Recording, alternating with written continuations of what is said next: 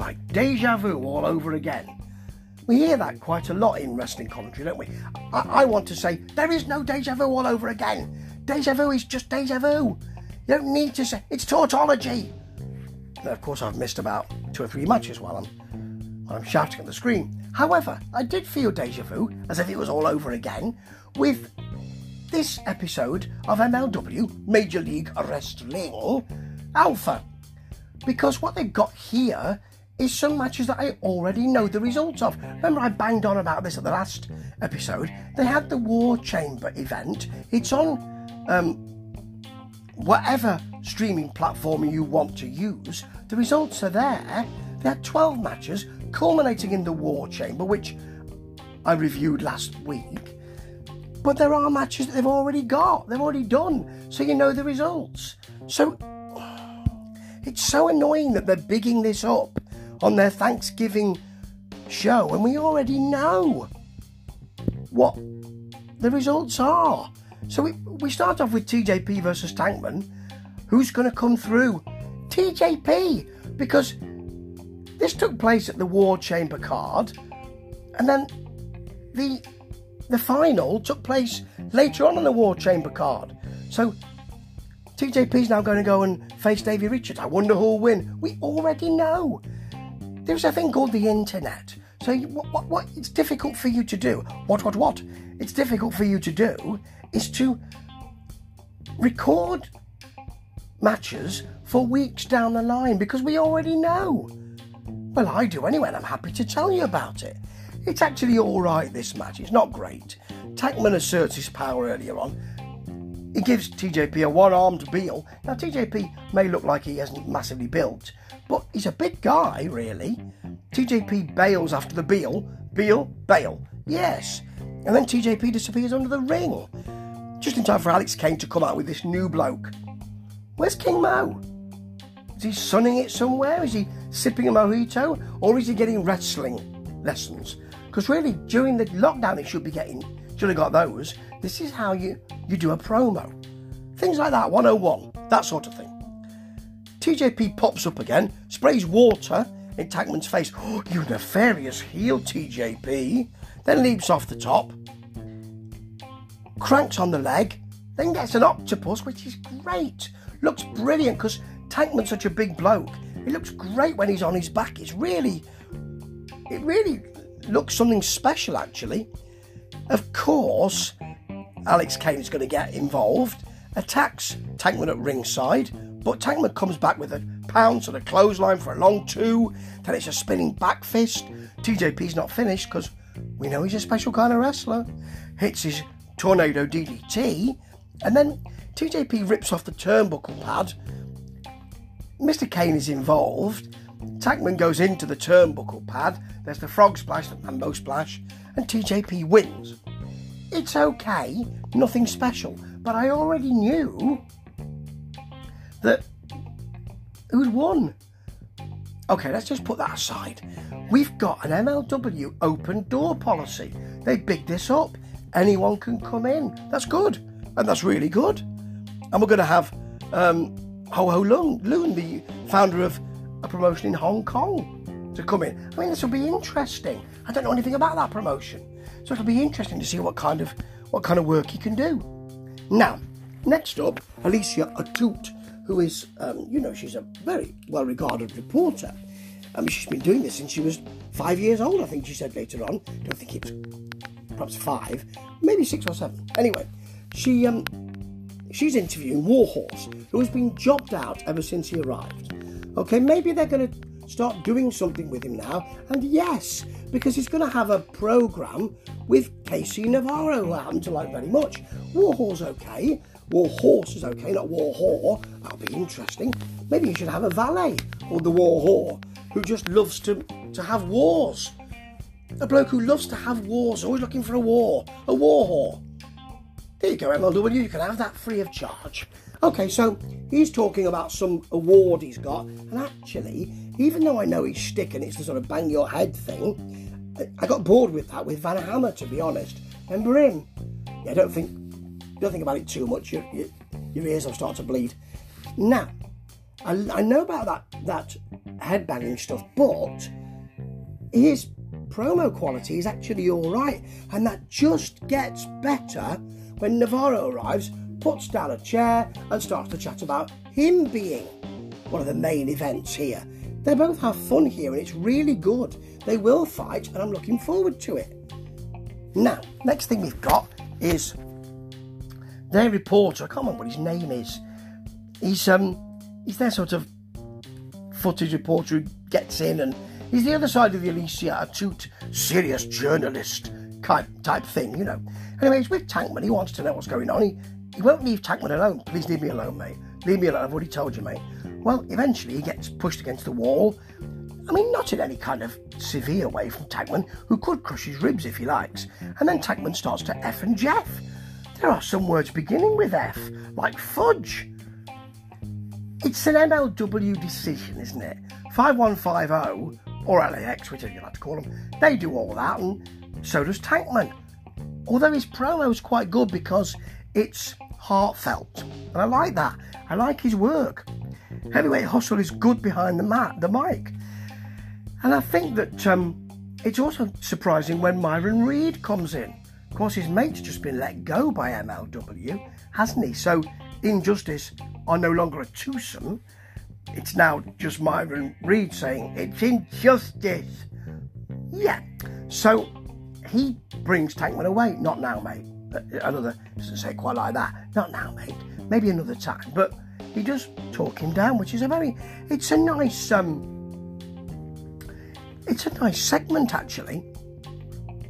We've got Big Beef Niles Garvin coming in a minute. First of all, Von Erick's in Hawaii. Really bad promo. Really poor. Talking about putting them in the main event picture, and I got bored with this. Everyone's calling out El Jefe, aren't they, you know? And they're no different. They just do it in a boring way. All right, next we hear that AJPW are coming. They're going to become involved. This is good stuff. I mean, it's not NJPW, is it? AJPW wouldn't be seen as the preeminent Japanese promo. But, you know, it's interesting and I like it. Now, we've got Bud Heavy, who is always there to be beaten up, versus the aforementioned Niles Garvin. He's just a shouting bloke, Niles Garvin. He smacks Bud Heavy around, hits a drop kick, a back suplex, and then a backdrop driver for the pin. Well, the back suplex and the backdrop driver are the same thing. You can pick whether you want one or the other, really. It's short, it's poor. He's doing a Stan Hansen gimmick, really. But Stan Hansen actually meant it. He actually was like that, it seems. I don't think Niles Garvin. What? And then he does a poor, I'm Niles Garvin, and I'm here to cause trouble, and I'm gonna clean your toilets and paint your dado rails. He doesn't say that, but you know, that sort of thing. I'm here to clean house, you know. The same thing, Wrestling 101. The kind of thing that King Mo should be doing, if he could. Right, a long piece now with El Jefe and that new woman. It's so difficult to hear.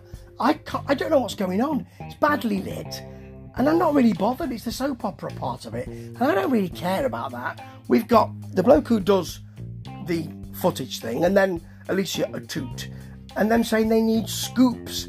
So what they want is to have these two reporters working for them. He says yes, she says no. So that'll be at least a little bit interesting. No, it won't, will it? It won't be interesting. Okay, and now to the main event, which is just fabulous. Now, I know who's won. Alex Kane won. He's the new openweight champion because they did this match, like so many others on this programme, at the card for War Chamber. So I know it's a ladder match. It's Myron Reed, Alex Shelley, Zenshi, Alex Kane, and a special guest, HCH. Well, he's not really that special then, is he? Because he has been in MLW before, and he's just back again. He went away for a while. But it's hardly anybody like, you know, and Hulk Hogan. I mean, not that I'd like to see him wrestle, obviously not. But, you know, it's nothing special. Yeah, it's not doesn't make people go, oh, that's brilliant. Doesn't make any of that. Now, some of the moves from this are really good. Things like Zenshi leaping from the top rope to try and get the belt and pretending he got his fingertips on it. No, he didn't. It's more feet up in there than you could ever get, really. There's a really clunky bit where Myron Reed wants to throw Zenshi off the ladder. He pushes the ladder, but then, because they've got a spot worked out where Zenshi ends up on the ropes and then walks the ropes, he sort of places him on there. Are you on there yet? Are you on there yet, Zenshi? Tell me when you've got your foot on the ropes. Have you? Right, I'll stop pushing the ladder now. He just sort of caresses it. Yeah, let me push you right onto the ropes. See, that's not good at all. Even though I understand the spot, it's just not good, really. There's a very nice moment where both Zenshi and Reed are smacked by the ladder held by HCH and Shelley. Then Shelley goes, well done, HCH. Oh, and gets smacked by his temporary mate. There's a very nice HCH tornado DDT, and there's a great bit which I've never seen before, actually. And there's a couple of things I've never seen before in ladder matches, and I've seen a ton of ladder matches, where Zenshi's bringing in another ladder, so he slides it into the ring, but his fingers are underneath it, and Myron Reed just stamps on the ladder. Oh, me poor fingers. That's great. It's a great moment. There's a Shelley STO on Reed, on into the ladder. He does that twice, he likes it so much. And then there's a really good moment where the ladder is pushed into Shelley, in the corner, and Zenshi walks up the ladder ostensibly so he can get to him to smack him, and then HCH runs up the ladder as well and suplexes Zenshi half on, half off it. It's really good. It's really nice.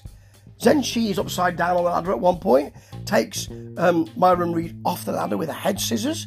It's great. But the ending is not really very good. And Alex Kane, it's not really his kind of match, this. He's more of a beefy suplex machine, as we know. So he gets the belt, and we know he's going to, but he's not really been in this match very much. Shelley is on the ladder, about to ascend, really. Kane comes behind him, puts him in a headlock, a sort of half sleeper. Shelley sells it. Kane throws him to one side, gets up the ladder and gets the belt. Such a shame, because there was such great work before that. It's a really, really good match, which really didn't promise very much when it started, and really was innovative. One of the best ladder matches I've seen all year, I think. Such a shame that Kane, who wasn't really in the match at all, got the belt. The person who should have got it was actually either Reed or Zenshi. But I suppose you want to push Kane, even though he can't do very much, apart from suplex. Never mind. It's about... This is what MLW does a lot these days, in my view. They grab defeat from the jaws of victory. This soap opera doesn't work. Some of the matches are great. We know the results, though. They're hobbling themselves and then putting on really good matches, which you really want them to move on from, but they can't. So frustrating. But that main event... so very, very special. Ta-ta.